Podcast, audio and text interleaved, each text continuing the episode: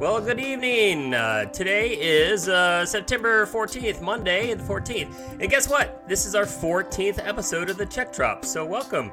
Um, there's nobody watching currently, so I'm just talking to myself. But uh, but we do have a very special guest today. Um, it's one of my all-time favorite comedians of all time. Uh, he's he's amazing. He's uh, and he's a good friend. I'd say he's a good friend. And um, sometimes you can mix business with pleasure, and I do that with this fella.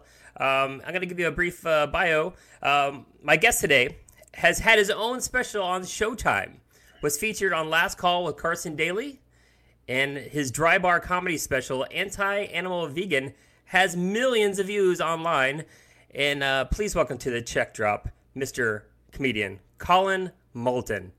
Hello, Collin. Be still my heart. The loving words of Chuck Johnson, How are friend you, sir? who mixes pleasure with business. you left How that kind of wide open.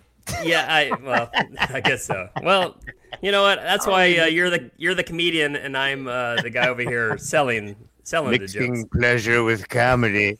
That's why you tell the jokes and I sell the jokes, sir. well, with any luck, I'm selling them too. You know, Well, when I tell them, get it. so, sometimes you're funny.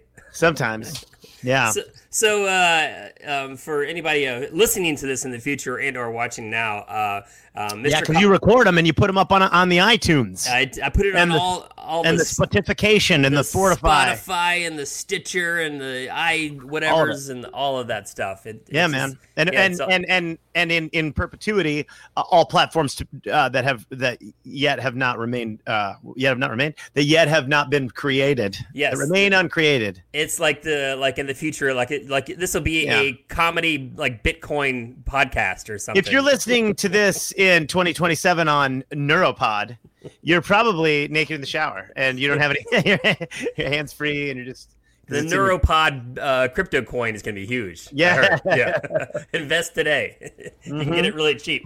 So, uh, Mm-hmm. Yeah. Mr. Collin Moulton um, has just gotten off the beach, like literally, like No, I've been preparing for hours. Uh, 10 minutes ago he, he he called me from the beach and on his way home and uh and said i will be there i promise so I'm gonna make it. I sent a picture of me with my surfboard. I should make it probably. My friends were standing there with me. They're, they're dying laughing.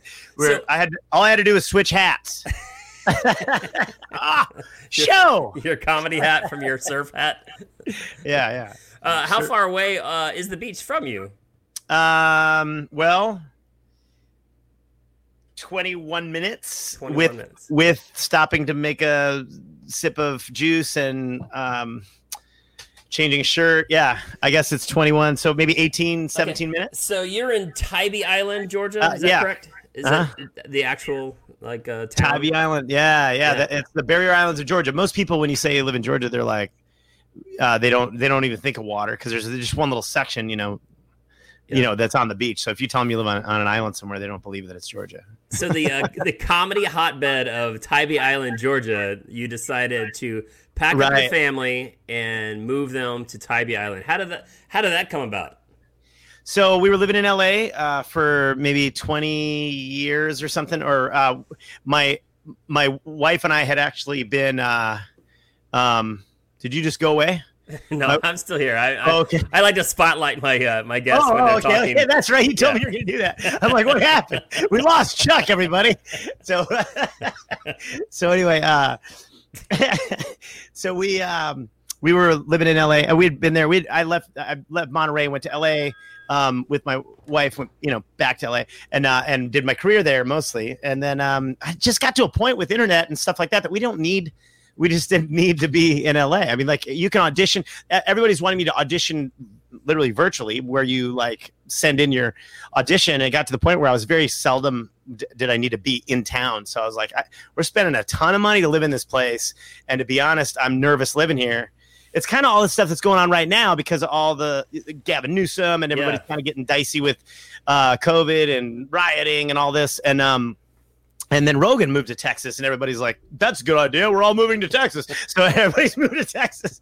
But uh, five years ago, my wife and I we thought the same thing. We're like, "This is." I think we had like one major catastrophe, like a big fire thing going on, and and uh, I said, "Look, we're just one like catastrophic event from literally having to stand on our roof with you know, guns and hope somebody saves us. Like this place Yeah. is crazy.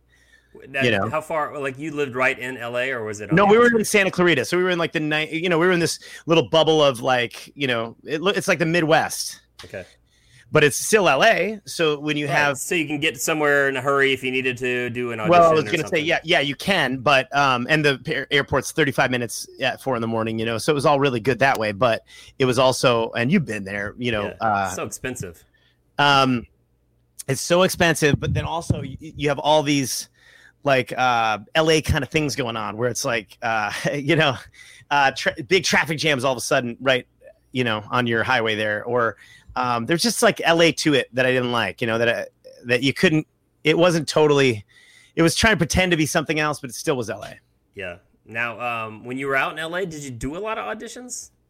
Um, I did a lot of commercial auditions, and and actually, I had the coolest experience with uh with comedy in the beginning because I had uh I just kind of people um they liked I was I had a lot of energy, so I had been a mobile disc jockey first before I did comedy, and uh and I used to sell uh, mobile disc jockey events, you know, like weddings and events and stuff like that. And I ran an office, had ten DJs, so I had no problem with a microphone and uh, and so I would my only real learning curve was material and uh, and and how to be funny Just- timing. you know. Just that, huh? yeah, material timing. Um, yeah, con- you know, funny in general, how to be funny in general. Um, uh, also, uh, what to do, like where do you go to get gigs? How do you do all that? Like, so everything except the microphone. so I, uh, I just uh, kind of hit the ground running and um, did pretty well in the beginning. And so I got a lot of attention from like, you know, LA agents that are like, oh, you, because if you show any confidence on stage at all, they're like, have you been doing comedy for 15 years? Come this way. We have a sitcom for you. And so I didn't want to lie. I mean, I didn't want to like, Sign here, sir. yeah, at that time, it was like just after they were handing out development deals. And so all we knew was that you get a development deal if you just try to kill. So I was just trying to kill. And then I was trying, and then I was, I saw these interesting comedians. I'm like, I want to be an interesting comedian too. And, uh, yeah, it, it, it wasn't, that's not, it wasn't as marketable, at the time. So I was like, uh, trying to figure out how to converge Which those. lane to stay into? Yeah. Yeah. So I, I think everybody does in the beginning. You try to find your lane, you know, that's a good word, lane. Yeah, well, I mean, I, that's why I, I love about you. And like even today, I submitted you for uh, an event uh, with like four or five other comedians that that are similar because they said, "Hey, we want somebody fun, high energy, and interactive." And I was like, "Well, yeah, well, definitely Collin's definitely one of those ones." And and you've always kind of seemed since I've known you, you've always kind of fit that lane, I guess. And um and that's what I mean. That's very marketable, though. I mean, It's more marketable, yeah, for at, at the entertainment level. So, right. and if you can stay clean as well, which you have adapted to over the years. So, Yep, Uh, took me a, took me ten years, but I got Yeah. it. But Well, then yeah, but yeah, then I got like, um, you know, I got I started getting these auditions. That's when I to answer your question, did I do auditions? So I got an agent. I got I just lucked. Well, I think I got through a couple connections. I ended up with this agent that was like a little specifically for commercials. No, no, actually, this was a theatrical agent. Okay. So I ended with a a commercial agent, but I started that with uh, uh, a really good theatrical agent. She had Barry Pepper, and she had me. Barry Pepper was the guy the in Saving Private Ryan, the glasses, the really good sniper, and um and he's been in a lot of stuff if you look him up. But um, she had like that, and she they had just that agency had just sold Shrek's War, or no, Shrek's War, no, Hart's War. And Shrek, so both of those. Yeah, I just Like- combined them. So they sold Shrek's War, which was a uh, it was, it was a It's still- duo. It's still coming Yeah. out later. Yeah. It was a two part series. so um, anyway, they had just sold Hart's War and Shrek, and at those time, those are the two biggest things to go. And uh, so everybody was looking at them, and and Kathleen Letterie, I'll use her name because she really was amazing. I I got a general meeting with the WB. Remember the WB? Yeah. And uh, didn't they and- bought out by CW or something? uh, yeah, I don't know, but uh, they they liked me because I had that same kind of thing that a lot of their ingenues had, or whatever. Their main people had these like what's I don't know what the word is. But their stars or whatever. They had um, at the, it- time it factor. Scott Foley. Uh, yeah.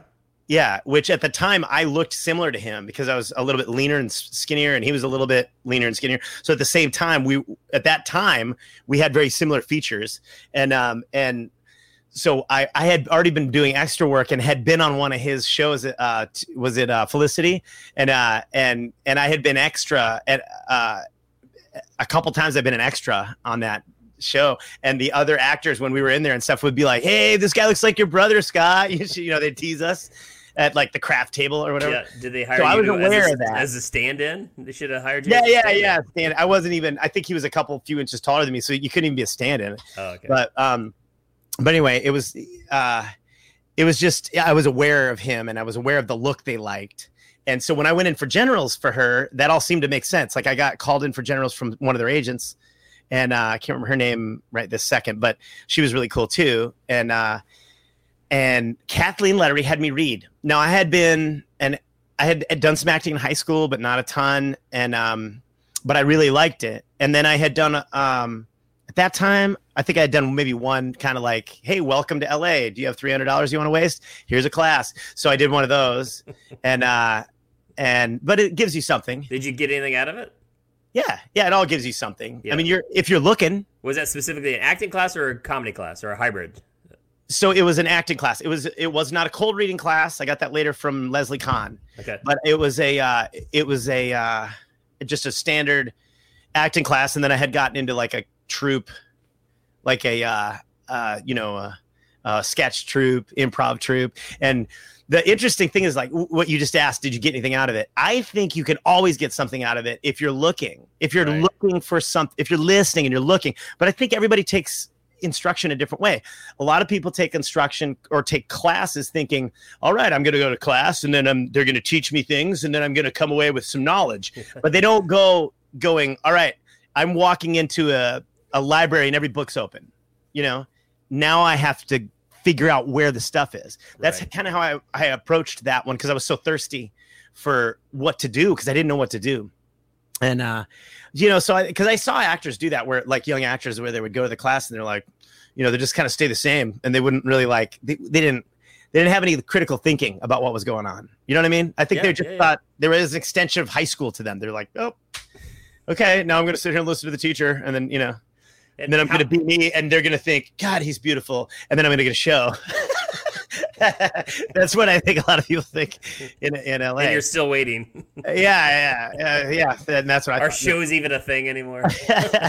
so so what uh what I, I was just really thirsty so i was like getting p- bits and pieces that really actually transformed what i was doing and worked so i got uh anyway i got this i had this i had a couple of abilities and one of them was and so you know what? Maybe this is even better that i just had like a couple of main things holding on to like if you're in army surf right?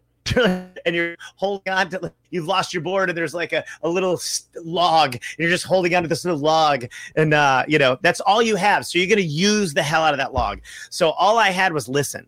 That's all i had. And uh and when you act listen. And then let the sponge scene- and let, let- let it let the scene in. unfold and you listen and then things will happen the way they're supposed to. You'll become more interesting. So that's all i knew. That's all i knew. And, And- so i and you know and don't look in the camera.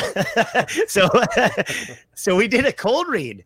And uh i just i think part of this too and you know this from dealing with comedians um when we have just been on a really long run and a super long drive and we haven't slept for three days and we've probably been partying on our previous run so we haven't really slept in four days. And uh and we get to what we're doing and sometimes that's the best set you ever have. You know what i mean? There's this like singularity of thought or whatever or presence that you don't have when there's a bunch of other stuff kind of going on. You're just kind of so focused because you just don't have any other energy to give that suddenly you have this clarity.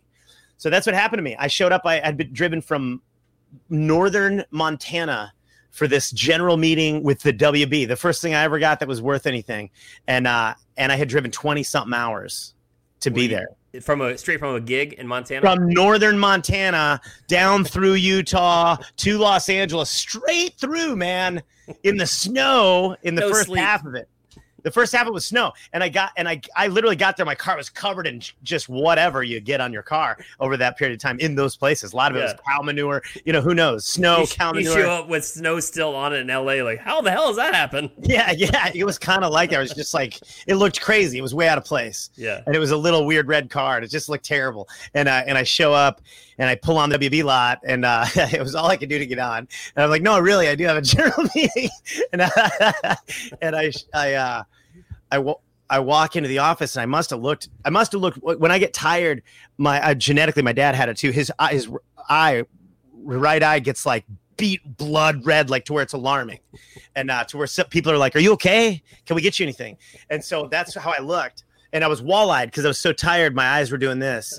One was like it gets a little lazy and wall eyes, so I was like, you know, I just walked in and I'm like, "Hey, I'm Collin," and I just tried to like muster all this energy, but I had that singular that clarity of energy. So I just I just go, "Hey," and I was real calm, and I sat down, and I didn't do this. That's bad. I, I uh, sat down and. uh and um, I started talking to her, and I was kind of g- giggly and goofy because I was just, you know, on zero sleep, and uh, and I just felt like I was supposed to be there. And she uh, treated me as such. She said, "I'm going to give you some some lines. I want you to read them." And um, now, had I been rested, I would probably have thought to myself the entire time. I would not have been listening to her. I would not have been thinking about what I was supposed to be doing. I would have been thinking, "This is a huge opportunity. This is a huge opportunity." Did this they is give you the sides or anything ahead of time? Did you know anything about what you're going No. into? It No, it was was just cold- going in blind. Cold read. Yeah. So yeah, so the point is my mind would have been completely polluted with this is a huge opportunity. This is a huge opportunity. But it wasn't because I was just whatever. And uh so I just got the sides. She goes, "You have uh, in like we'll read in ten minutes. I have I have I have to make a phone call. Um, once you come back in ten minutes, we'll do a cold read." And I'm like, "Okay, cool." And I was like, "All right." I'm done this class. Grab. I, I go. I go outside. I'm standing on the thing. Uh, one of the agents comes out after a few minutes. She goes, "Hey, you want to run them through with me?" And I was like, uh, "No, that's cool." And uh, she's like, "Okay, cool. I'll see you inside." And so I just kind of went through them.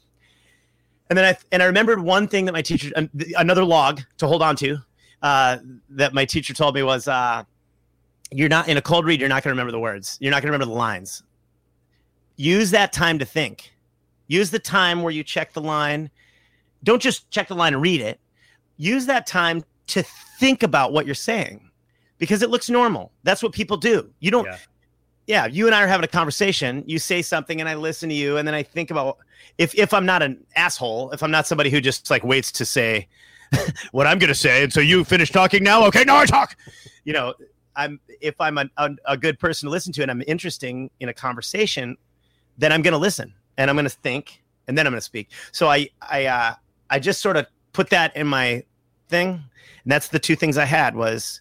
Um, you know, was listen, and then that blended with, you know, take your time, read the word, think, and that's what I did. And uh, what, age were you at this at this point in time? oh, I was uh 29. And how Maybe- far, how far maybe into 30. your, and Maybe how far 30. into your stand up career? Oh, uh, okay. So no, I was 30. I, I think I was actually when this happened, I would have been like 32, 31, Okay. maybe 31, 32. So I'd have been like, buddy, two and a half years into stand up, maybe. So, so so so here Okay. so i get she gives me lines and i don't remember what the scene was but it was me and uh tess sanchez was the agent awesome person and uh which i kind of did this stupid thing people do later i'll tell you um but uh that i still regret to this day because she was such a cool person um and she probably would never take my call again because she thinks i'm a moron but uh uh anyway uh but first of all we'll get to so she and i read and uh, she was the one who brought me in. She's kind of like, this is, you know, a proud parent. Like, look what I got you, Kathleen. Yeah. And uh, Kathleen Letterie, by the way, was the head of the WB and incredibly respected in the community of in the industry. Everybody you mentioned Kathleen Letterie to, I think she had worked at a high, as a high up in NBC or something, and she was just like a star maker and a really, really smart uh, industry leader uh, for agents and production people and uh, you know casting. And so I, I had no idea who I was messing with. I just knew she was the head of the WB or whatever, head of casting WB. Um, I think maybe even vice president at that were you time. nervous? no, No. because I did not know. It was the 'Cause- i- yeah, ignorance yeah. is bliss. Yeah. So uh, Probably a good thing then. yeah, and it was also she was a woman, and and in my world, like I had a mom, I had a sister. I'd been, you know, I I know women that were older than me. I kind of know their rhythm, how to communicate with them, Yeah. and um and I also feel more akin to them for some reason. Older women, I'm an I feel like uh, an affinity for older. Like I, I maybe am an older woman. I identify as an older woman. It's not a bad thing, Collin. it's not. I feel like I've always identified as a mature older woman. you're, So, you're really uh, going into the uh, the background of it. Like it's okay. Hey, it's fine. He's so brave. So, uh, so anyway, uh, we start reading, and uh, I just remember this long moment where I knew what to say next.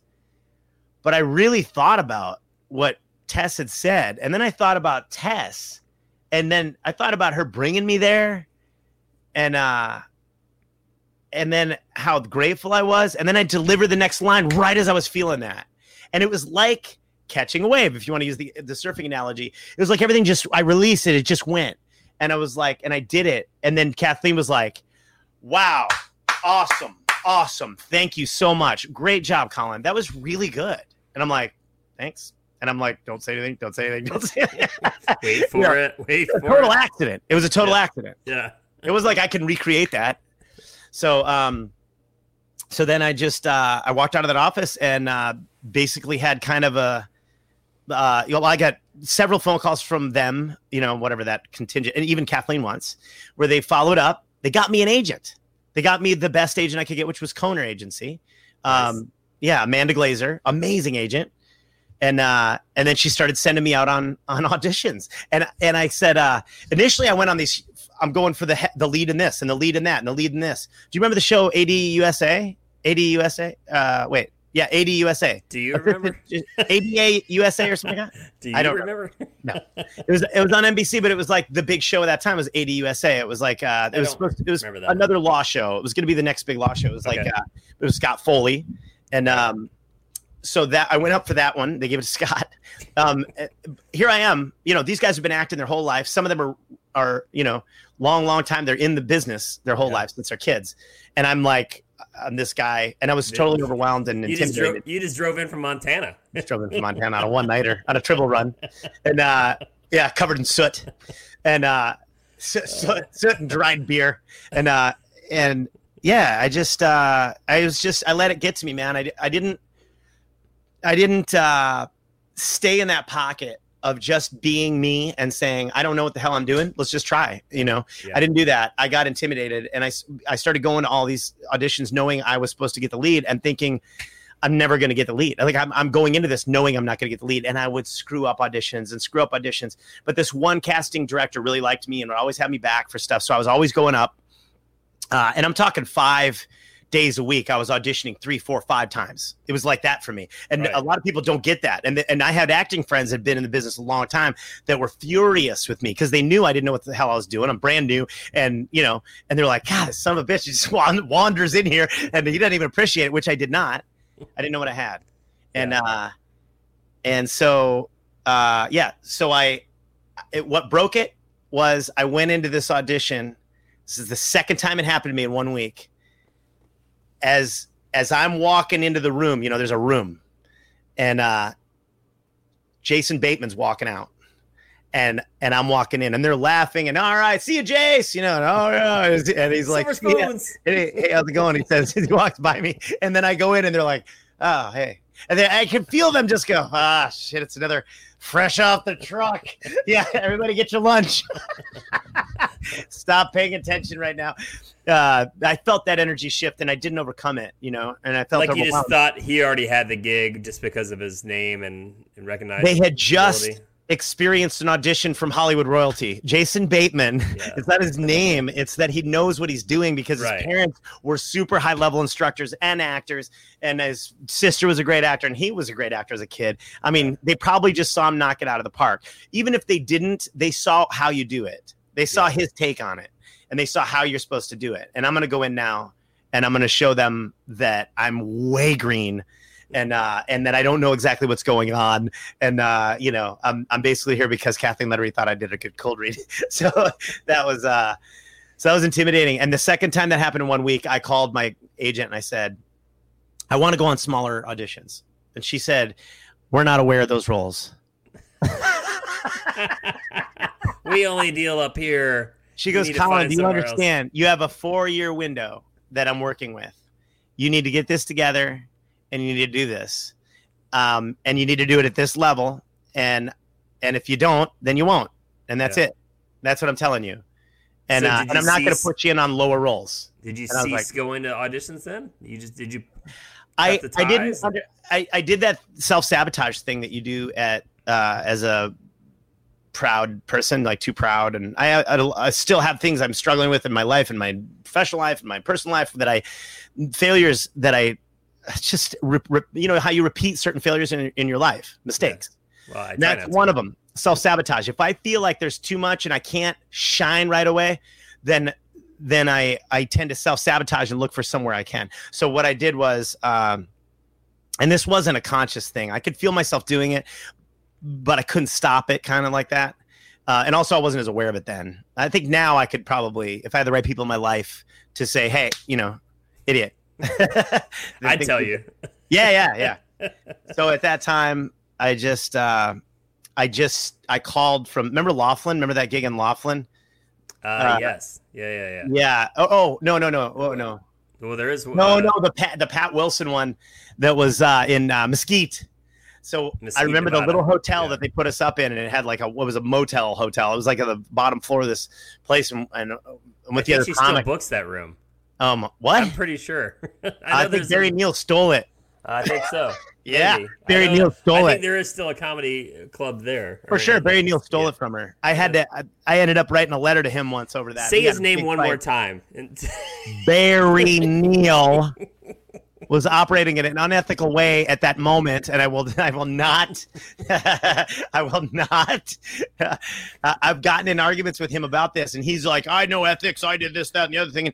The truth is, that move was unethical. I don't care what you know about ethics. What he did was unethical with that, with that This- particular situation. Period. That's all. yeah, I've had that happen to me a few times. You know Um, the deal. Yeah. Yeah, it's, Pat it's- has it happen. Yeah, but it's- really it's survival of the fittest at the end of the day Well, and i, get it I, as an agent, I always, you know, I'm I'm a rarity. I always try to get the comedians as much money as possible, and Right. you know, most agents don't care about that. They're looking out for themselves. And I had two casinos up in the Upper Peninsula, uh, Michigan, which I know that you know of those because there's a story, but uh, we won't go. We won't go into that story. Okay. but you know the story I'm talking about, right? okay yeah Got it. Um, Right. But um, but same thing. Uh, somebody came in and uh, undercut me and said, "I can get the same comedians for less." it's And- common in the business because the le- they have leverage you know and that makes sense and then the and then but then then you know the the uh the quality goes down by a intangible amount to the Yeah. Uh Well, they don't care. I mean, right because the, the client it, it's relatively intangible because it would have to first then go to the people who run the room then it would go to the uppers the higher ups then it would go to the you know hey things have changed you know that all that whole system would have to happen and then come to you and say um, listen uh, the, the guy we have now doesn't have as good a comedians it's just that process is going to take years so Yeah. once they undercut you that's a wrap there's a question in the comments here. It's a buddy of mine. Uh, uh, he goes by Ball all day. Uh, what uh, what does he say is his biggest miss? I assume um, he's asking about uh, maybe a audition in L.A. that uh, you, you went out for and did not get it. I'm assuming Uh, that's what he's asking. But oh. that's the question I'm asking. oh like an a- like a show like something that Yeah, I could have been on or something like that Yeah, like you mentioned the the other one. Uh, with, ADUSA. Yeah, I don't know, man. I think it. Uh, oh, you know what? This was a good one, and I should have got this, and it actually ended up being a show. Um, it, do you know Jimmy Shubert? yeah, Yeah. very funny. I'd love to have him on this show. I should. Get him. Jimmy's so funny, and he's such a cool guy. And he's uh, we became friends just because he's friends with who you know. He's friends with people. He's just a nice person. Yeah, and uh and he knew me from around and um yeah we did all kinds of weird stuff like it- in montreal we did a gig one time together and hung out all night it was, it was just weird you know and then he took me to his brother's house one time and you know randomly uh in uh, jersey and his oh okay i'll tell you that whole story that's an interesting story so but let's go back so Okay. i go into this audition and uh and i'm sit and i I sit down. I'm early, you know, because I'm like I'm gonna get, figure this thing out, and I get a role. And uh, and the role was uh, Monkey Man, uh, and it was like I was unfrozen, and uh, I can't remember the the name uh, of the show, but it, it was like I- Iceman. But it was anyway. Uh, it was on it was on like Nickelodeon or something. But it was I was supposed to be this monkey guy that they like a Neanderthal guy that they've unfroze uh, that was frozen from you know whatever time Pleistocene. I don't know. I don't know this stuff. So uh, and like a then kid um, show. Like a kid show? You said Nickelodeon. So yeah, yeah, like a, yeah. a It was like show. a Okay. young a young person's show, right? Okay. Teen show. But it was supposed to be this crazy monkey man, and um, that that was like, you know, uh, and like in society now because he's been fro- unfrozen. That was just Yeah. like a spin off of the movie with uh, Brandon Fraser or whatever, Yeah, yeah, and uh, yeah. Brendan Fraser. Encino Man. Is that- yeah, yeah, kind of. Yeah, maybe it was i- in that vein, maybe. So, uh, but it was more interesting and actually pretty funny. The script was really funny, and uh, and and I remember I got the sides and I thought, oh, this would be good. And it ended up being a show for a while. So I sit down and then um, Jimmy Shubert comes in and sits down and oh, I go, hey, Jimmy. And we're like talking and having, and they call it Jimmy in. And I'm like, oh, and I got all these choices in my head that I'm gonna make. And then he goes in first. I'm like, oh no. And I got and and he's like down the hall, like two rooms, and they sh- shuts the door. And I'm not even joking with you, man. I could totally hear him the whole time, just he's so loud, overselling like, the oh, acting. Oh, and- the walls were rattling, the doors vibrating. you know, that's his audition, and I'm like, "What were my choices?" I'm like, "Oh no, like this isn't. What is he doing in there?" You just and get then, up and walk out, dude. It was like the door burst open and people fell out laughing. Uh, it, that's how it felt to watch, you know. And he's like, ah, and they're like, Jimmy, we love you, you know, high five, bro. And uh, he's like, hey, see you later, all right. Then he walks in the lobby, hey, Collin, kill him, brother, have a good time, you know. he takes off, and they're like, Collin Moulton. I literally was next. did he get the gig at least, or no? No, no. But I here's what I did. I went in and uh and I sat down. I think he did tell me later that he went into producers on that, but he didn't get it. But uh, but I I sat down in the office and they're like, okay, you gotta. I was like, yeah, yeah, yeah. And meanwhile, I'm trying to forget what I just saw, and uh, and I start doing the thing. But my big go-to was at the end. I was gonna be like, when I did the whole monkey thing, I was gonna like pick a booger and wipe it on the desk to really shock them. And it came off all wrong. It came off like I did it, like the audition was over, and then I went like that. like, wait, all right, is he in character still, or oh, do, or do we just hand him a tissue? it wasn't clear enough. I did it all wrong. And That's everybody awesome. just stared at me. There was three people and they just uh. stared at me. There was no laughter because they were confused. I mean, uh, understandably. And uh and it's like anybody just signing on right now and watching this live going, What the hell is he doing? And they just stared at me. And and then uh I go, All right. Thanks. And I got up and they're like See you later. And uh, was like, there was no like, there wasn't even niceties. It was just I just walked out and uh, after just wiping a booger on the desk. that was a big mess. That's awesome. Oh my god. Well, I was trying to remember like the first time like I remember you was was through Mark Ryan. So Mark Ryan. Yeah said he brought me out. Uh, Mark Ryan was a comedian that I was managing back in the uh, back in the day. Back and, in the day. And um, he said, "Hey, I'm gonna I'm gonna try something different. I'm doing this uh, duo uh, hi- show. Yeah, a comedy hybrid show with uh, my buddy Collin Moulton. I gotta and, plug in my computer. Okay, you can do that, and I'll just talk to the blue screen. So and um, so Mark um, had this show idea, and I can't remember what is it. What was it called? It was called Funny Faux Money. No, it was something. Yeah, else. it was. well, I believe that, but it was that there was something else. The, the two of you that you had a a different show name. Sh- uh, yeah, I thought it was Funny Faux Money. I don't. Um, that no. I thought that's what we called it. Oh, oh, uh, Friends with Benefits was the album. Well, I, uh, but I remember, funny I remember a poster and it had something else. Yeah, it said "Funny Faux Money." Um, I don't remember that. Maybe there were two. Yeah, I don't know, but we, but yeah, we had a catchy little name. I forget, but the Collin was, and Mark show. Yeah, uh, yeah. Well, at one point, that's what it was. Well, maybe. That, uh, I mean, I just thought I, I, don't remember whatever you just said. So. Funny faux money, fo. Yeah, that was one of them. But uh, but yeah, we, we, I think we did have two names, so I can't remember what the other one was. But it was me first, and then he would go up and do. I would do twenty. He would do 20. Is that how it worked? And then we do 20 together or something like that. I think he did 30 and then we do like 15. But we would do uh songs. We wrote all these songs together. Yeah. I remember like uh No Glove, No Love or something. or something. Uh or something yeah, like what was it?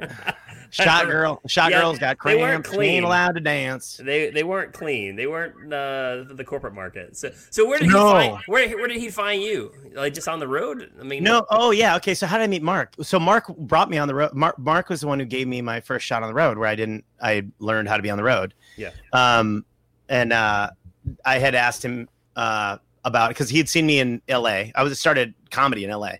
And uh, so I was trying to be like I wanted to be a road guy. I was I just wanted to go on the road and learn. I figured that's how you do that for real. And um, you know, it turns out I kind of was right. If you're paying attention, you don't get bad habits. I'm not saying I haven't gotten bad habits or that I'm not still struggling to be the comic I want to be. But um, I think you can transcend that part, you know, the the road part. You gotta be able to entertain all people, I think, and still still do what you do. You know that that's a real, uh, and the road helps you learn that Yeah, because you're I always felt like you've been a like you're a showman. I always feel like Every you're just, cross section of America. Yeah. And so I'm doing stand up and I could do my stand up. I can do the, the the thing you learn on the road, I think, is how to do your brand of what you think is funny for people who don't necessarily think that's funny. You know, and find a way to get them on your ride and laugh with you and see through your eyes why it's funny. Because if you don't do it that way, then you're not doing good stand up. I, I feel like you're just parroting or pandering or just saying wh- what you think the audience wants to hear. What truly is the best stand up is what I think's funny.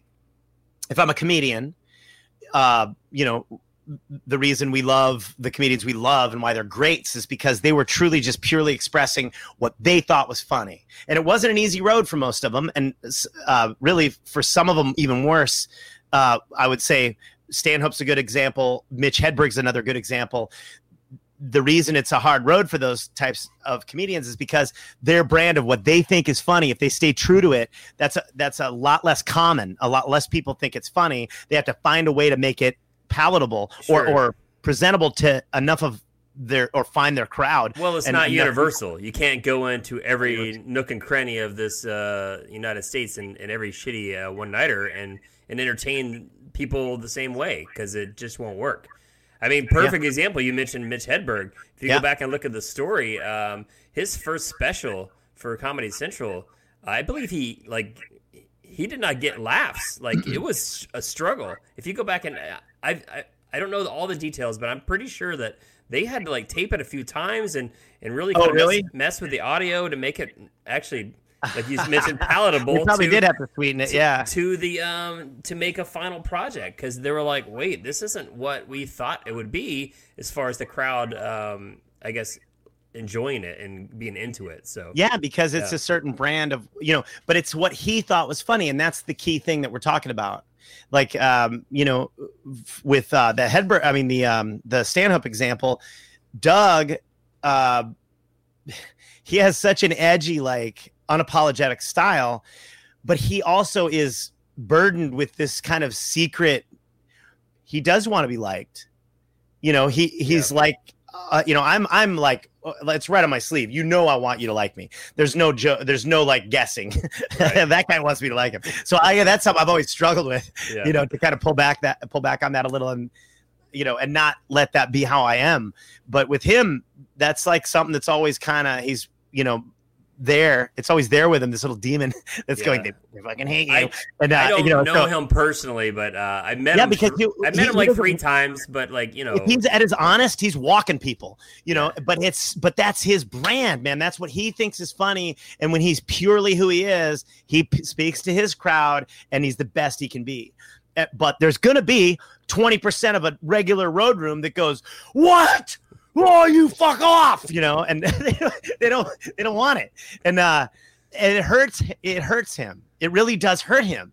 Even though he wants Yeah. to say, "Hey," you know, he he can now, as a mature adult, say, "You know, fuck you." yeah, he's been doing comedy since he was 17 so i mean and even as a even though as a mature adult still he still his has expressed to friends and stuff that's hard you know that's not easy right. I mean, that's that's your job. You want to be good at your job, right? I mean, that's Well, you want people to like you like you too you don't want to yeah you got you're like it's just like this weird double burden thing where it's like the one thing you want to do most in the world takes away some of the things that you like in the world and that's just the way that's going to be you know Yeah. and uh, the guys that can stay true to that that's a real challenge and they're the best I always loved uh, Doug. Though he, like I said, I've only met him like three times, but like I've used him many times in the past, and I always loved that. As his star was rising, he would still do like one nighters, and One-nighters. He didn't care. He's like, "You want to go to Killeen, Texas, yes for three hundred dollars?" Yep. yes, sir. And and then I, all right, cool. And then I have to give a little disclaimer to the club. He's like, "Hey, it's gonna be a little dirty." It might be a and little- he's not going to care if you tell him to do anything like Yeah, like hey, buckle up. yeah he's not going to be like oh okay sure i'll i'll take it easy on the f words or not. Yeah, yeah. he's got no yeah. f's He's gonna. give yeah so Yeah. you can't change them Yeah. which but anyway the point i'm making is that like that's been always been the biggest struggle uh for me as a comedian is trying to find that i don't know where i started i don't know how i got on that tangent but That doesn't matter. It doesn't matter. The, yeah. What's he asking? What was Uh, what was your worst job and and why become uh, and why before becoming a comedian? um worst? Uh, I guess it would be. Did Uh, you I like was- do hula hoop? You were selling hula hoops at one time. yeah, for yeah. That was a great job. That was I can't. That doesn't fall in the worst. Uh, the the uh, the worst job would, would be one where I was like, uh, you know, like a soul sucker. Like, um, it would be like, you know, I was a service advisor at a dealership, a car dealership. That was hard. I was a Mm. mechanic right out of high school, so uh, I worked for Chevy, and um, you know, what they sent me to training school, and you know, uh, and I learned how to do stuff on cars, and then um, that was another ballsy thing that I even got the job. I, I walked in because have I told you this story? How I became a comedian? I, I mean, a, uh, a mechanic. No, I didn't So- know you were a mechanic until just when you just told me that. Just I try to keep that secret because people are like, "Hey, oh, Hey, you are? Come hey, here. can you you can you change my oil? Yeah. so, uh, what happened to me was I I bought a um, '68 uh, international harvester. I had been framing houses from the time I was like 16 and a half or something, and um, and I lived in a van. I was there's all this other stuff that happened before. Um, so so I ended up uh, I bought this truck and then I, I quit my construction job because I got scared of an earthquake that happened in San Francisco in 89. So I was uh I was 18 at the time, I guess. So I guess I was 18 that I became a mechanic. And uh and and I I bought this 68 International Harvester, a crew cab, had the really cool fenders and uh, the round headlights and it had like a big 345 engine and uh and it had a, a dually rear end, you know, but it wasn't like flared out. It was like just had this massive bed. And uh and it was really cool. It had a, it had a uh, uh, utility bed with the toolboxes, but it was this night from 1968. This thing was amazing, uh, and I had a dog, and I had moved out from my girlfriend at the time, and and so uh, she and I, or so so I was living on this hill in Los Osos, California. Um, I was parking at my friend's property at night and sleeping in my truck with my dog. And uh, and I was not sure what I wanted to do. And how, then my how old were you this time? uh, 18 or 18. yeah, maybe 18 plus. Yeah, Did maybe. you finish high school? Uh, yeah, I mean, I took a test uh, when I was like, 17 or took a test. yeah, yeah. I was. Uh, I lived in Morro Bay, California. A lot of people surfed, and then, um, and then uh, some people went to school, and then some people did both, and so I kind of did both. And it. um, and so Do you have a formal that- paper that says you've graduated somewhere? yes, yes, Okay, the ones that just surfed. Uh, ended up on fishing boats, and those are the guys. If you go back to Morro Bay today, you'll find a lot of them at Happy Jacks or whatever corner bar, and they're missing their front teeth because they all fight after their shift as a fry cook, and it's a bleak, bleak future. So I was like, all right, I got to get a, I got to get out of here, and Yeah. I don't want to be a fisherman. So I started working on the galley at the galley, uh, uh, or no, the Hofbrau restaurant and the Hungry Tiger, washing dishes, and then I worked at a bakery. So I would do that when I was 17. I started, uh, I I was doing that in high school, so that's why I took the test. Really, as I was living in a van. My mom had moved to Oceano. I didn't go with, so I was living in my Volkswagen van, and uh, and I was I would work after school at uh, one restaurant to wash dishes, and then I would go party with my friends, and then at about 3 a.m. I would go and clean this bakery, and then I would sleep for like an hour, get up and go to school again, and in, in my van, you know, that I slept outside the bakery in, and uh, and that kind of fell apart after a while when the the baker came and found me, you know, half the work's done, and I'm asleep on one of the tables, and he's like, "All right, you, you're out of here." So uh, I lost that job, and then I I uh, I was just you know working, so then I, I got a job as a construction guy. That's where I started really like working, and, and I bought that truck and I'm like, man, this is cool. And uh, here's why this matters. So I'm driving in my truck and I hear uh, uh, like a big grind when I hit the brakes. So something's wrong with the brakes. Somebody says it's got drum brakes. You need brake uh, shoes. And I was like, cool. I'm gonna go buy. So I went and bought them. And uh, I didn't even think about going to a mechanic. I just Yeah. I just bought the shoes, and then um, and then I I went to where my where I used to live, and I parked uh, in front there, and I just I got a borrowed a jack, and then I was like took the wheel off, and I looked around, I pu- pulled the, I couldn't pull the drum off because it was a, um, it had an axle. Wait, uh, yeah, yeah, it was a it was a um, you know, it was a big one ton rear end, so you got to like remove some things. So then I borrowed some more tools, and as I went, I was just borrowing the tools that matched what I needed to do, and and then I finally got the thing apart, and I'm and I pulled the axle out because there's like this pin. You got to pull the pin, the axle. You got to. It's and there's a succession that all these things go back in. I was not paying attention to how they came apart. So there's like rings and lock rings and different things that really, really matter, Chuck.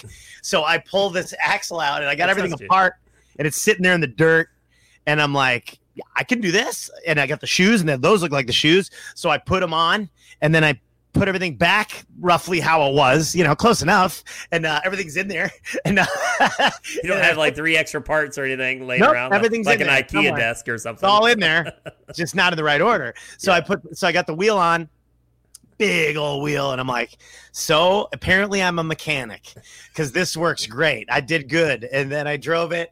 And uh, and I'm dri- I'm so happy, dude. I'm driving my truck. I can do anything now. If I can replace brake shoes on a 1968 International Harvester one ton, that this the world's my oyster. So Yeah. I was so happy, and I and my I'm dog. be rich. I'm gonna be I a had a rich mechanic. sleep, and uh, you know, a, a- a place to park my truck and sleep in, and uh, and I was driving. I was feeling great, and then all of a sudden, I'm and I'm on Los Osos Valley Road, and I hear a whack, boom, bam, and then ah! And the, the whole thing, the whole back end just locked up, and uh, I'm doing 65, and the thing couldn't even do 65, and it was like it just like locked up and ended up in the ditch on the right side because it was a big truck. It was like too big to roll over, and uh, and so it ends up in this ditch. I call my buddy. He comes and gets me, and I leave that truck there because that's what you do in Los Osos, California. yeah, I was like, ah, darn, Stick a sock on the window Lost- or something. lost my truck. Yeah, I did. I just left it there. I've, I have no idea where that went. you never No. went back. Nope. Still to this day, I have no idea where that truck ended up. I just left it there. But I wor- I Wow. learned at that moment that I was destined to be a mechanic. That's how my mind works. Not that that that, that fuck Uh. up should have kept me away, but I was You're like, no, I'm gonna, fix this. and I'm a gonna- mechanic. Yeah. Clearly, I'm a mechanic, so that's what I'm gonna do. So I I uh I went to my friend worked at the Chevy dealership. His name was Rich Ward, and uh, he's still a friend. I love that man, and uh, he was uh, he was to me then like you are to me now Okay. and you actually look a little like Rich Ward, um, which is interesting. He he, I, I just realized that as I'm telling you this. This is probably how he popped in my head. So Rich, uh, he would sell me cars for what he basically had in them, and then say, "Just give me the money when you can," and I would give him most of the money when I could, and then the rest, I don't know. You know, probably was is was somewhere with the truck, I don't know. and then eventually, I'm yeah, trying to figure out dinner. why is that like me? Like, yeah, hey, go do the gig. I'll pay you when I feel like it. No, no, no, no, no. I'm saying I, I left. I left. He would support. He did things for me that were kind, and uh, Oh. and you do Oh. things for me that are kind. Well, thanks. So that's how. You, yeah, and he's like a big brother to me, and um, and so you're like that with me. So uh, similar dynamic. But Rich, uh, at that time, this is his first step as a big brother. He goes, uh, well, if you want to be a mechanic. Um, and he had known a friend. We were we had a common friend that was insane, and so uh, we would often talk shit about that friend together. That's how we got to know each other. And uh, and so uh, Rich said, "You sounds like you want to be a mechanic. You should come to where I work at the Chevy dealership and uh, talk to the service manager. I'll put a word in for you." And I'm like, "Done." So I go in there. I'm a mechanic. I'm a mechanic. They're gonna need me. So yeah, that really was how I thought. Chuck. They're gonna need me. They're gonna need me. Let me tell you how deep this goes. I'm in. It gets way worse. I walk in. I walk in. This Uh. guy has been a service advisor at, at Chevrolet dealerships for 25 years or more.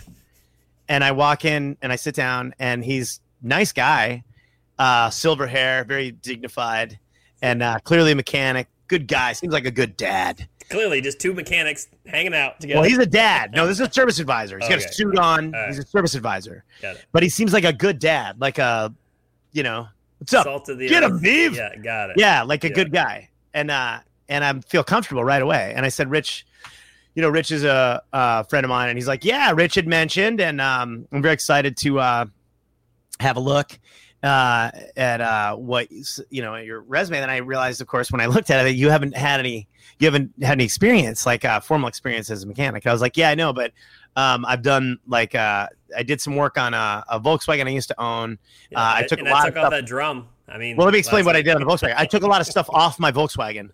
I just continuously remove things from my Volkswagen. It started out as a full Volkswagen, and when I, uh, I don't even remember where that ended up, uh, a junkyard, I think. But uh, I took off so many parts uh, that it ended up being undrivable. I just kept removing things, just trying to streamline it. Like I took the pop top off, I took like different things off. And I, I, just sabotaged it, but but I knew how to use a wrench and like do that, and I love doing it. So I told him, uh, "Yeah, I've done a lot of work on my Volkswagen, my first vehicle, and uh, and then I just did a brake job on a '68 International uh, Harvester, uh, rear brakes, one ton chassis. So, you know, I know how that all goes. And uh, and he's like, uh, "Yeah, Rich told me that uh, about that one. He goes, "Did that not?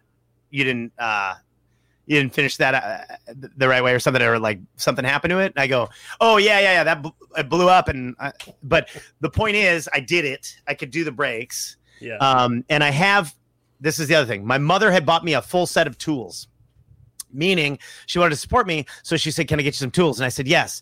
Uh, as many tools as you can get me. And she said, Okay. push in the right direction, like, hey, get the hell out of the house. Like, no, no, I didn't live with her. I never lived. Yeah, I didn't live with her. Or, but no, she was just trying to help with your life. She was trying to help. No, she's being nice. but uh, she had a similar disconnection with reality that I had at 19, which I was supposed to have. Unfortunately, she was much older. So she she uh she bought me a full set of tools. That's what they're called in JC Penney's catalog. She went to G- she ordered them from JC Penney, full set of tools. and so it's got a hammer. Dude. this is the problem. That's the verbiage I used. It had a hammer, it had pliers, it had screwdriver, it had a, both kinds of screwdrivers, yeah, and even a shorty. Yeah. And so I said to him, he goes, Do you have any tools? And I said, I have a full set.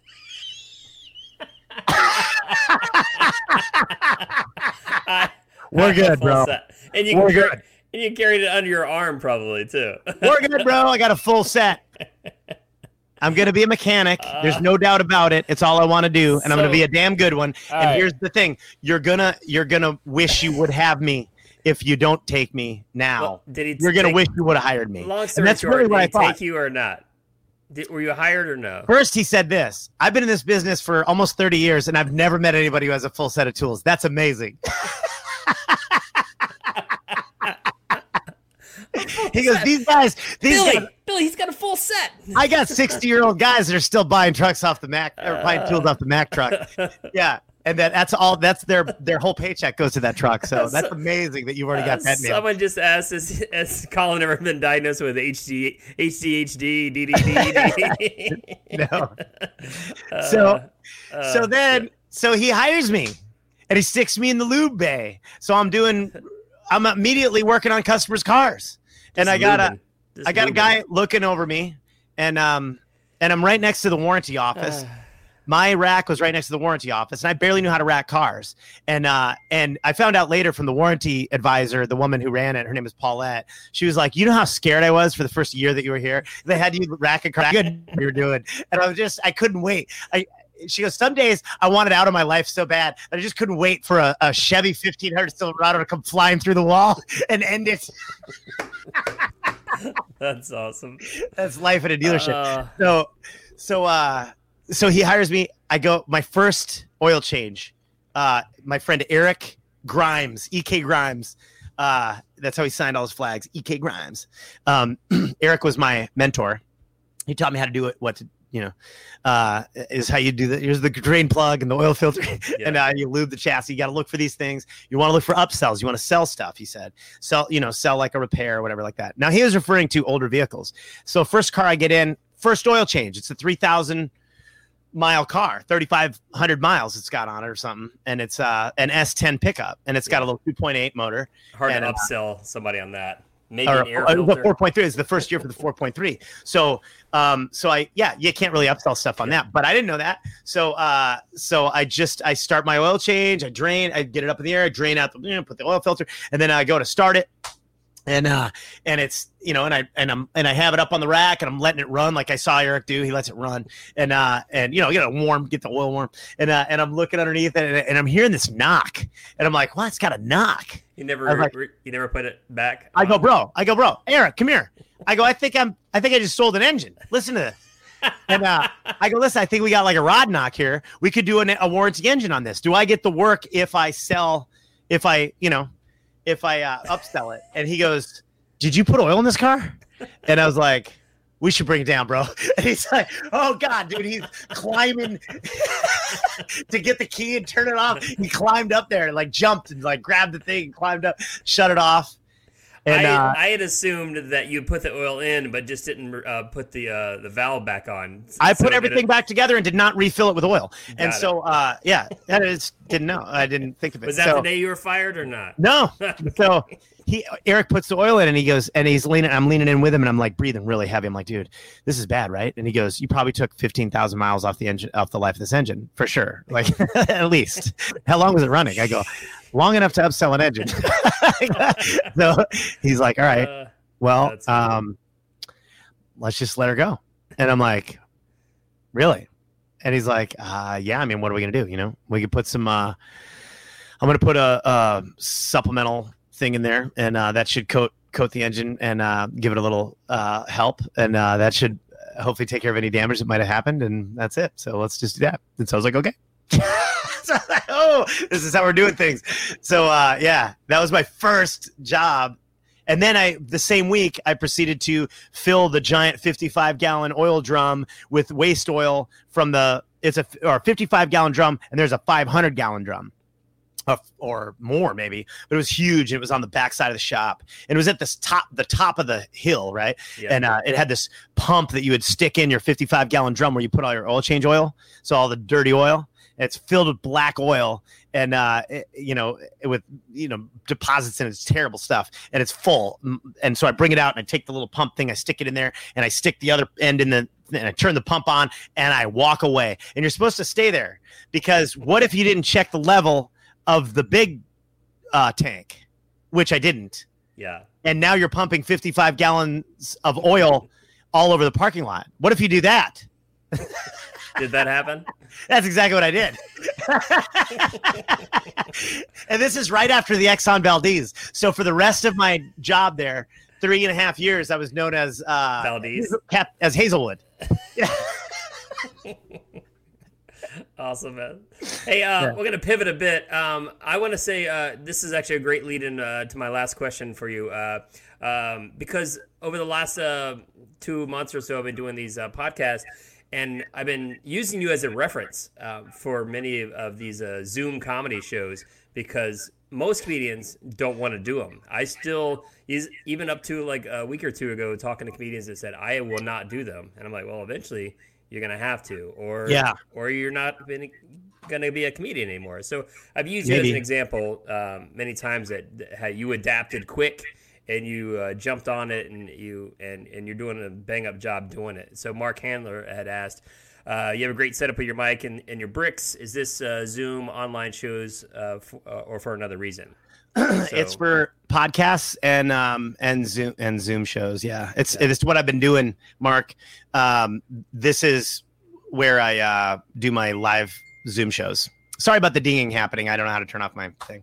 So um, so this is my He's got uh, all the bells and whistles, but he can't turn his phone off. But you well, I can't bones up getting a little on my laptop, which I, don't- I, I could figure it out. It would just take me a minute. I don't want to do that. That's So all uh anyway, so uh this is actually uh vinyl that uh I get, so I started doing these fundraisers in Savannah, Georgia, and um uh like uh, quite a few years ago when I moved here, and um well I got really lucky and got aligned with uh, this guy who does graphic art for huge department stores and stuff. And uh, he lives here on Tybee, and the, the Tybee community is super supportive of one another.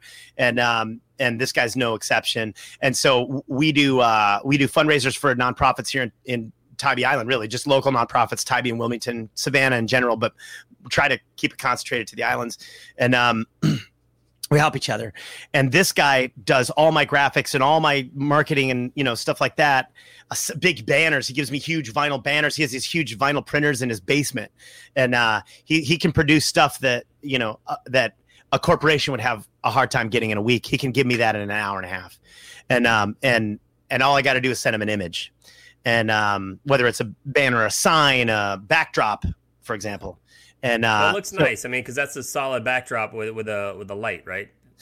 it's solid because but it's vinyl Yeah. um, but it's I guess what people are asking, like, it's not a green screen; it's an no it's real backdrop. yeah. unfortunately some companies when you do corporates they want to give you a virtual backdrop and you're like okay yeah. you know I guess you I want guess to do in that. theory you can throw a green screen in front of your backdrop and then do that. No, no, that's fine. But I'm just saying it's not going to look as professional. This looks way more professional. I could I put, like it. uh, I could put your logo that you want. That would look better, you Yeah. know, than you making can- some mis like cartoony thing. Yeah, well, you can So, see like- the logo of the check drop right in the corner. Yeah, there. it looks So, I great. mean, yeah, can it looks great. like That's the way it should be. Yeah, and, Yeah. and but uh, sometimes they want to do this other thing. But anyway, um, but what I was able to do is create this cubby of black brick, and then I created. I got color lights. Um, I could actually give you a better look. Uh, Yeah. maybe uh, Give everybody a have to- tour of, of your little studio. but I'd have to kill you. Uh, so so I use a H a Zoom H6, uh, and this is this is like one of the corners. I don't want to knock anything off, but um, this is this is the like the corner. I actually have like uh, these little easy uh, these little black, uh, brown chairs for the podcasting, and it kind of creates a nice feel. Um, and then I have white brick. Uh, I have white brick on the other side of the studio. The reason I can't move you around very much is because I have uh, this box that I built around my laptop to reduce the the the uh, uh, what do you call it? Uh, the when the light uh, Glare. the glare, yeah. so the glare, that's an, a real issue with proper lighting. So I've created a, I built a box, and the box has slots for my for my uh, sound for my plugs for sound and power and stuff. So I can't really move you around a lot. But there's um there's a whole nother one of these on the other side of this of this shed studio and it's white brick. And so i use different colors and then actual that's more like a beachy thing. So i'm going to start actually putting in like you know cool i'll probably put a surfboard up and a couple different things. That's for the barefoot comedy podcast. Nice. yeah That's great, and, man. yeah and then the other option is to do green screen and different things and you know um and uh my feeling is that like this is where we're headed. At the end of the day this will be uh a field that exists you Oh, know yeah. even if it's not the main one I agree with you. I, I feel like um, you know on my on my website there's a form now that you fill out, and I added like in person live or virtual, and I don't think I'll ever have to change that. I think No. that I think I'll leave that option until I retire because I think people will. Hey, we would like this. I mean, some people do like it, and it's quick and easy, and some people would like to do it for like a 15 minute like lunch break type thing, and Yeah, it, it can work. So I can give you a little insight on that, a little secret. Um, if you're a performer and you're watching this, um, don't be afraid to do shorter shows for less money because that's much more successful typically, in my opinion and experience. Um, it's better. It's better to do a couple of a package of like three 10 minute shows. There's an attention thing that happens. It's different. You're in your house, kind of. You're like sitting in your, you know, living room or whatever you're doing, and uh, and I feel like it, it affects. You can't do a 30 or 40 minute show stand up in a Zoom atmosphere. It's just weird. So I think little vignettes are better. You have like a magician. You have like Sidemen. You'll have like uh, you know, I've done shows with Ben, and I've done uh, um, and and Kira or whatever. We'll have a couple comedians, you know, for 10, 10 or 15 minutes each. But I've done shows that were 35 or 40 minutes, and it is not fun for anybody, me or them. And and the way that I've now mitigate that is I'll, I'll I'll offer them if they really want me to do a longer piece, I'll offer them a 20 minute set. That's max, and then we'll do. Uh, I'll do a 15, 20 minute Q and A after where I hang out with you and tell stories. Yeah. We'll just That's out. exactly uh, similar um, idea, but with the colleges, um, every show was 50 minutes to an hour before, Yep. and um, I I give them a 30 percent reduced rate, and you get a 30 minute show. That's your cap. If Yeah. and if you do want longer, there you have a 15 minute Q and A if you want. Yeah, or hard sell the Q and A and just say, hey, you know, this guy comes with a 15 minute Q and A. That's Yeah, it, and the that's cost kind of what we. That's kind of how it's been working. So Yeah, because these guys all want to hang out and talk to you anyway. They really do. right. I mean, it, then it just becomes like this, like a little mini podcast. So yep, I mean, that's right. And if people are into it, I mean, like you, you can talk and you can talk to a brick wall, right? I have a hard time opening up. well, this is the point of the show, uh, the check drop, where we kind of start wrapping it up. Um, so yeah, man. I I- first off, again, thanks for coming on. You, I love you to death, and Love you. I mean, I could talk to you for twelve hours easily. I know you and I. I think we've only talked about three things you're, in this whole thing, but but maybe we'll have you back in on uh, in another fourteen episodes or so. Let's do another one Yeah. So every 14. yeah. So I this is I leave it up to you how you want to close out the show. If you want to tell like uh, your favorite comedy story or your worst comedy story, or just want to Yeah. plug something. Um, okay. Yeah. Uh, I think. Um, let me say that uh, when this thing all, all shifted, one of the things that I ran into, one of the problems, because I think we're talking now about. The, I like talking about this stuff. Uh, one of the problems that I ran into was, what do I do next? I've been traveling for 20 years. I just had this conversation with my wife, and uh, it affects you. You know, I'm gone from my life three weeks. I mean, uh, you know, a week every three weeks. I'll, you know, I would go for Right. the long. Because you do a lot of cruise ships. Uh, yeah. if people Well, not a lot. That's So- the thing. I don't do a lot because I have little kids, but I do like one a month or one every two months. Well, you do cruise ships and Enough. too that Yeah. you out. uh, Right. for and so while. I'm gone from the family for that period of time, and I'm re. There's something happening in your mind and your heart and your and uh, uh, where you're resetting in a way, and and you get in that rhythm after mean, over 20 years. Uh, or 10 years even or whatever and so comics do this where, where we travel and you know when we come back to our lives and we're regenerized and or, or regenerized that's not a word we're regenerated we're re- revitalized and Yeah. and um, Reset. we're reset Yeah. in our relationship, in our parenting, in all the things. We bring so much energy to the table coming back and new ideas. And then we we have to the the problem then is to learn how to fall into that energy that they're in and not force our energy on them. And so that was always my rhythm, you know? And uh and then now that's gone. I'm here all the time. And and then all of a sudden uh, and at the same time, of course, then my job, I'm not, I'm not working, I'm not generating the same kind of money, and um, and I can't just go out and make a bunch of money and come back and be like, all right, we're good, and let's, you know, go get a couple things and have some fun, and um, I can't do that anymore. So I'm just, uh, so creatively, uh, it affected me, where I also can't p- produce new material the same way. So that's a trick, and and it just it it permeated my whole life and uh and i went through a little depression like very recently where i i as much as i want to you know I I want people to feel like, hey, Collin's fine or whatever. I wasn't. I was trying to do the best I could, but I had to break from. I had to go find joy. That's why I've been surfing so much Yeah. and not doing as much work But work. that's I think everybody because we are all in the same boat. Most people. I mean, there are some people that have not been Right. affected by this really at all. That's But, why- you that's why I mentioned But it. everybody in the entertainment business absolutely is kind of So- the same thing. I've gone through that roller coaster of highs and lows.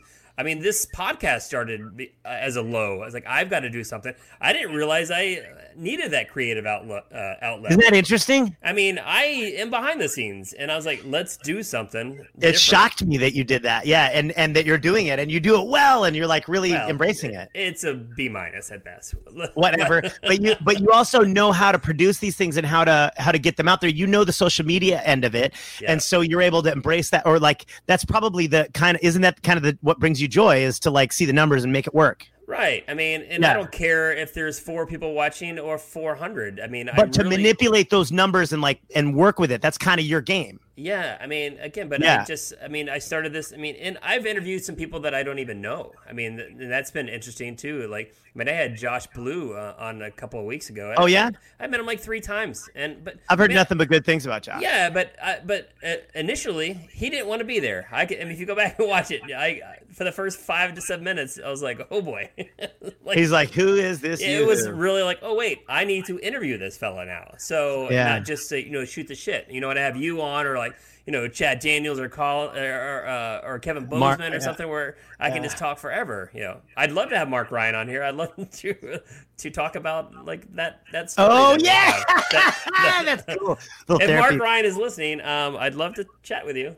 Yes, some point in therapy. time. Yeah. we can do it right here. We'll do the. the Oh the my god, that'd be awesome! That yeah, like that, So- like that, uh, that WTF episode with uh, Louis C.K. or something, or was it Rogan? I don't know. Oh no, no, it was. Uh, I, yeah, it was. Uh, man, what was it? Oh, it was an episode of uh, Louis when he had um, Oh, uh, uh, Dane on, Dane Cook. Yeah, yeah, yeah. Yeah, they- So- and they laid it out on camera. That was so funny. yeah, yeah. So, so sorry to interrupt. I, Oh no, that's okay. I was just saying. I, I the reason I brought that up is we don't talk about that part as much. That our lives have all seismically shifted, and and there's a backlash.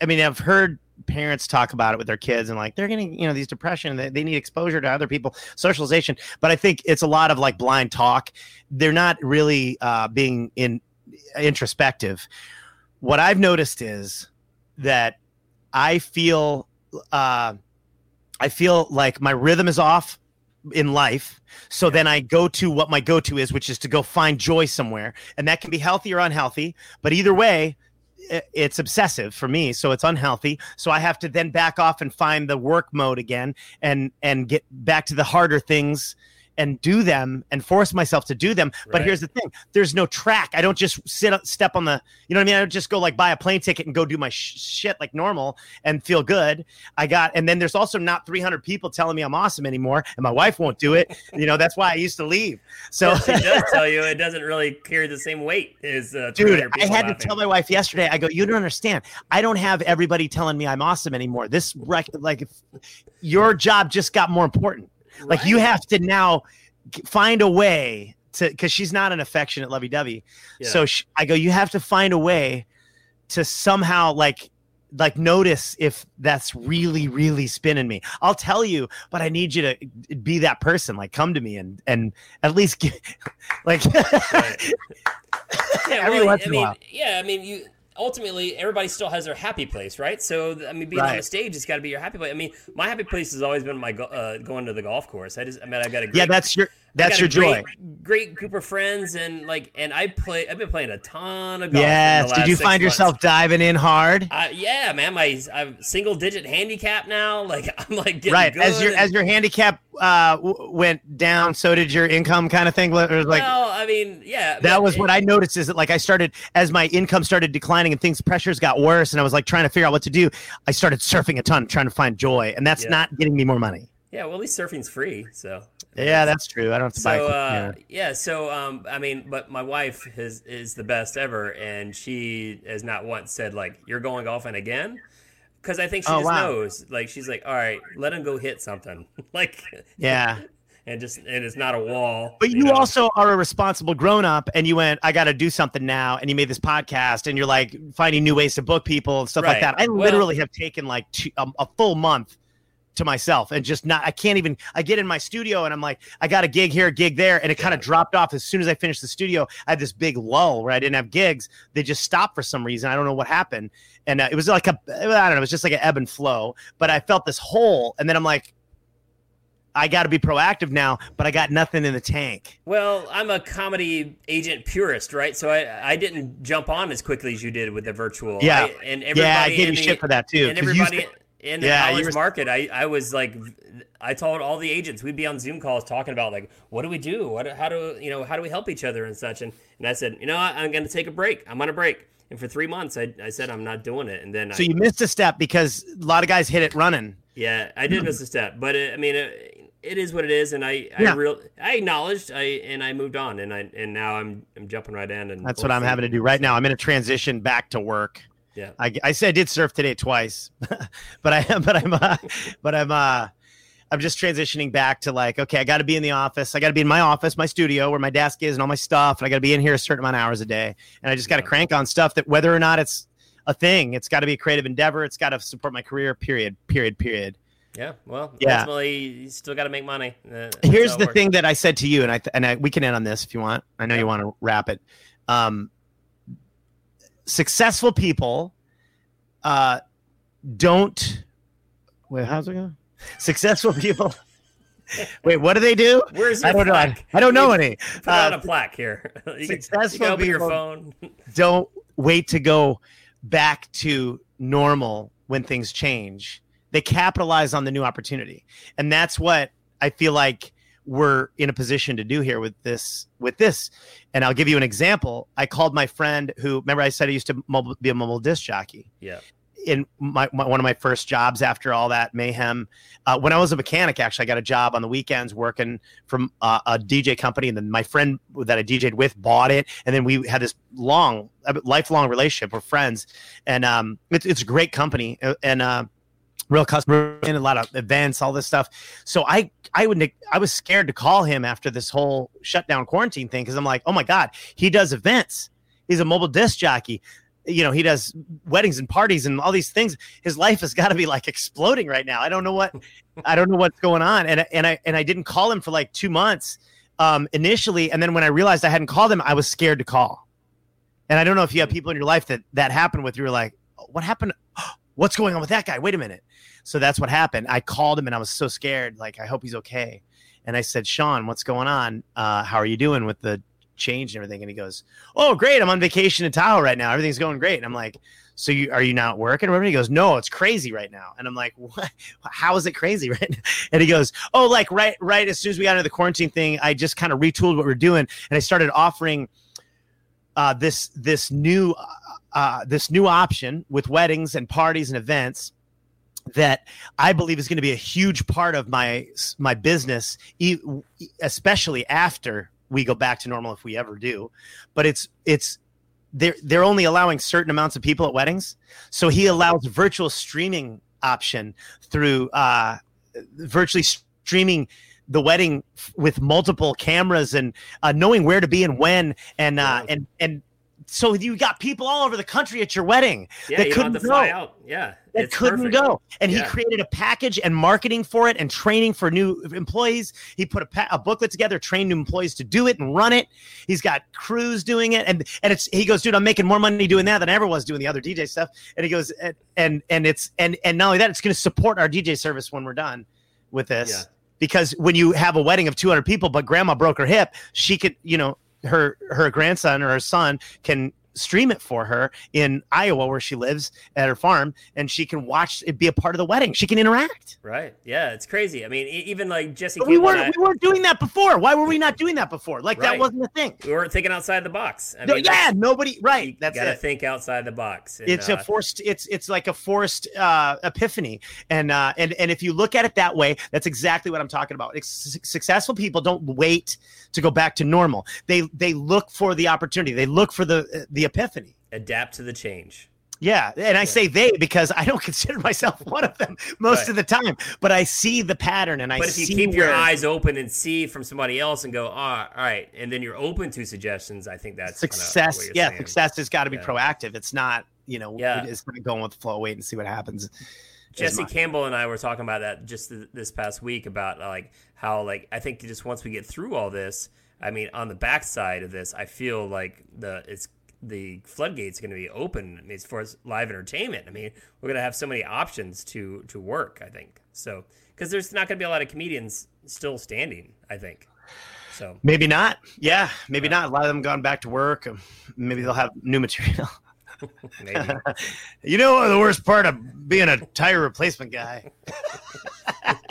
you can always go back to being a mechanic. Yeah, yeah, I could. well, I built a lot of sh- stuff in my yard. I built like ch- I have livestock and chickens and all kinds of cool stuff, and Well, that's keeping me. you can do busy. anything you want. Yeah, The options are Try- endless. just trying to stay behind my mailbox. Well, brother, dude, thank you so much for coming on tonight, and Yeah. um, I, I'm sure everybody listening uh, has gotten some kind of uh, entertainment value out of this. Good. Today. So, Yep. so, so, um, all right. So, thanks everybody for listening and or watching. If you need a comedian for any event in the near future or uh, in the- far future, uh, feel free to go to summitcomedy.com. Collin is available. I am. For. I'm I'm available. The odds that you're going to pick an hour that I'm doing a Zoom are pretty slim. So drop it, drop the check, and let's do it. Yeah. Get it? Check uh, drop. Got it. All right, guys. We'll see you next week. I've got gas, go. so I have to go. Bye. I'm mic'd up.